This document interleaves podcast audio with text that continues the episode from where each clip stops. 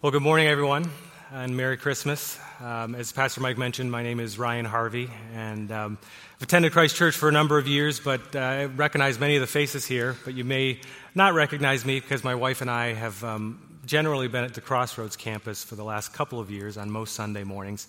We try to get back here as, as uh, often as possible. You might recognize Annette.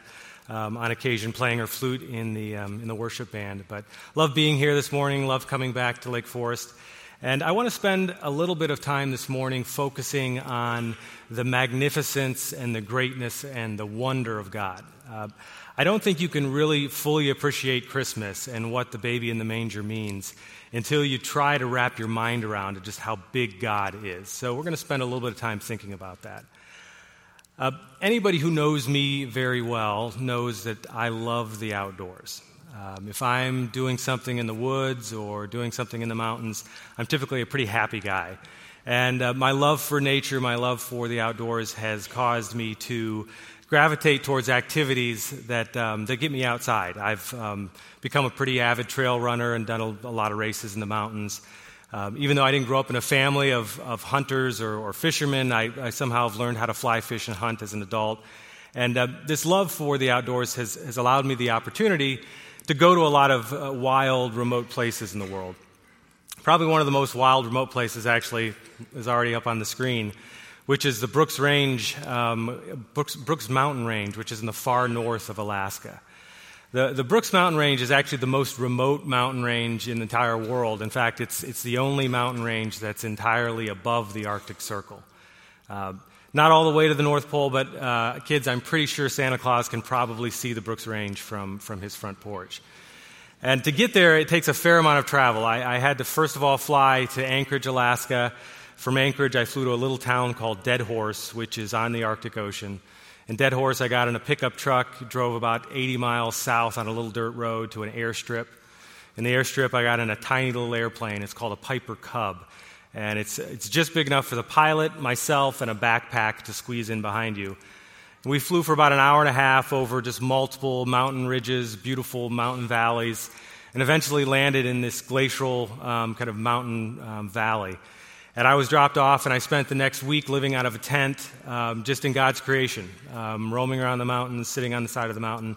This picture is actually one particular afternoon that I, this kind of sticks in my mind where I was sitting on the side of a mountain and you know, as far as the eye can see, there's just this rolling, kind of polychromatic green landscape. If you've ever been had the opportunity to go to the, the Arctic, um, the sun is always kind of shining at an angle, so you always feel like it's twilight. It always kind of looks like it looks here when it's six o'clock in the evening. Um, I can remember looking across those mountains, and in the distance you could see all these little animals. They actually looked like ants just streaming over the mountains, but if you looked through your binoculars, they weren't ants, they were actually caribou or again for the kids, reindeer. Um, another word for caribou are reindeer. So these reindeer just streaming across, hundreds and hundreds of them migrating across the mountains. And you could see little dots of white all over the mountains also. But if you looked through your binoculars, they weren't little cotton balls, they were big mountain sheep, white mountain sheep with curly horns. Um, on this particular day, I even had a, a, big black wolf that ran just a couple hundred yards away from me. And sitting there, if you've ever been in a wild place like that, or just really any place in nature, you can start to lose a sense of yourself. You can start to realize just how insignificant we are relative to God's creation and how vast His creation is and how vast the Creator is. Um, it's that gap, it's the gap between God's magnificence and our own significance, insignificance that I want to spend a little bit of time thinking about because God is, is so great and yet somehow He came in the form of a baby uh, 2,000 years ago. I want to read to us this morning from um, Isaiah. I think Isaiah does a wonderful job of describing God's majesty and his glory. So I want to read to us from Isaiah 40. I'm going to start with verse 12, probably skip a few verses here and there, but generally reading from Isaiah 40, starting with verse 12. Isaiah wrote, Who has measured the waters in the hollow of his hand? Or who, with the breadth of his hand, marked off the heavens? Who has held the dust of the earth in a basket, or weighed the mountains on the scales and the hills in a balance? Surely the nations are like a drop in a bucket. They are regarded as dust on the scales. He weighs the islands as though they were fine dust. Before him, all the nations are as nothing. they are regarded by him as worthless and less than nothing. He sits enthroned above the circle of the earth, and its people are like grasshoppers. He stretches out the heavens like a canopy and spreads them out like a tent to live in. He brings princes to naught and reduces the rulers of this world to nothing. Lift up your eyes and look to the heavens. Who created all of these? Who brings out the starry host one by one and calls forth each of them by name? So I want, I want everybody to do a little exercise with me this morning. i w- I'd like you to hold out your hand in front of you, just kind of hold it out and, and kind of cradle it like you're cradling something in your hand. And, and look down into your hand for a moment. And I want you to imagine that resting in the palm of your hand is the entire earth. So just, just think about that for a minute. Visualize what the earth would look like if it was just resting in the palm of your hand and think about all the oceans and the continents and all seven billion people speaking different languages. What if, what if that were just resting right in the palm of your hand? Now, imagine if it wasn't just the Earth. Imagine if the whole solar system were resting in your hand. So, our solar system, of course, the sun would be sitting in the middle of your hand, and there'd be nine little planets circling around it. One of those little planets would be our Earth. But imagine what that would look like if that were just resting in the palm of your hand, if you could hold the whole solar system in the palm of your hand. Now imagine it's not just our sun, but you know our sun is one star of many that sits in the Milky Way galaxy. The Milky Way is our galaxy. Think about what the Milky Way would look like. In fact, that's a picture of what the Milky Way looks like um, if, if you were to look at it from a, a very dark place like, the, like a desert. But what would the Milky Way look like? All of the stars in our galaxy, you know, scientists estimate there's 100 billion stars. Think about 100 billion stars. What if 100 billion stars were resting in your hand? It, you know, it probably would look like a little cloud of dust, a glowing little tiny cloud of dust. And those little flecks of dust, they're, they're not dust, those are, those are suns. And one of those little flecks of dust is, is our sun. And some, somewhere circling around that fleck of dust is, is our earth.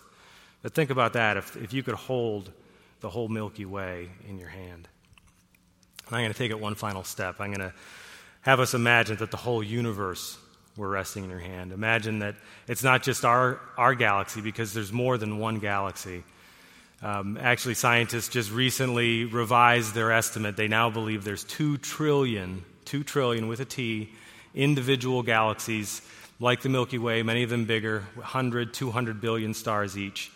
So, two trillion galaxies. You can't even really even imagine what that would look like, but it would just be a cloud of glowing dust of trillions and trillions of stars resting in your hand. Now, if you've been able to imagine any of that for just a moment, you've got a tiny, tiny glimpse of how big and how powerful God is because the Bible says the God of our universe, He holds the entire universe in His hand. That's how big He is. And yet, somehow that same God that was incredibly powerful also came on Christmas morning. You see, 2,000 years ago, in, on the floor of a barn in Palestine, um, an unwed Jewish teenage girl gave birth to a baby. And that baby was God. The same God that holds the universe in his hand was that baby. That contrast is, is almost impossible for us to even imagine that the God of the universe could also be born as a baby on the floor of a barn. But that's, that's the truth of Christmas. Paul said it really well in his letter to the, the Philippians when he wrote down a, a, hymn at the time that, that captured a lot of this. He, he said, Jesus, who being in the very nature of God, did not consider equality with God something to be grasped, but rather he made himself nothing by taking on the very form of a servant, being made in human likeness and being found in appearance as a man, he humbled himself. You know, I, am sure there are folks sitting here this morning, and it's not, it's not a super Merry Christmas. There's, there's folks that are struggling with things here this morning. Um, some of you may be sitting here, and you personally have an illness that you're battling. Um, there's others here this morning that you have a loved one or a family member who's battling cancer, and you don't know what the outcome is going to be. Um, there's people here sitting this morning that you're struggling internally with anxieties in life. You've got depression, and it might feel completely overwhelming. Uh, and you don't know you don't know what the outcome's going to be. You just feel overwhelmed. Uh, you might be sitting here this morning and you're battling an addiction. um, to alcohol, you're battling addiction to drugs, and you may not even have admitted it to yourself yet, but, but you know you've got a, a problem, you know you need to address it, and you just don't, you don't know what the next step is. I want to tell you this morning that the, the God that cradles the whole universe in his hand, he, he's holding you this morning, and he loves you. You know, Isaiah finished chapter 40 with the, fo- the following words. He wrote, Do you not know? Have you not heard? The Lord is the everlasting God, the creator of the ends of the earth. He will not grow tired or weary. His understanding no one can fathom. He gives strength to the weary and increases the power of the weak. Even youths grow tired and weary, and young men stumble and fall. But those who hope in the Lord will renew their strength. They will soar on wings like eagles. They will run and not grow weary. They will walk and not be faint. That's our hope this morning. That's our Christmas hope. And I just encourage everyone here take some time today at Christmas and, and worship God. Worship how big God is. Worship how magnificent God is. And worship the fact that God loves you and has had mercy on you. Have a Merry Christmas.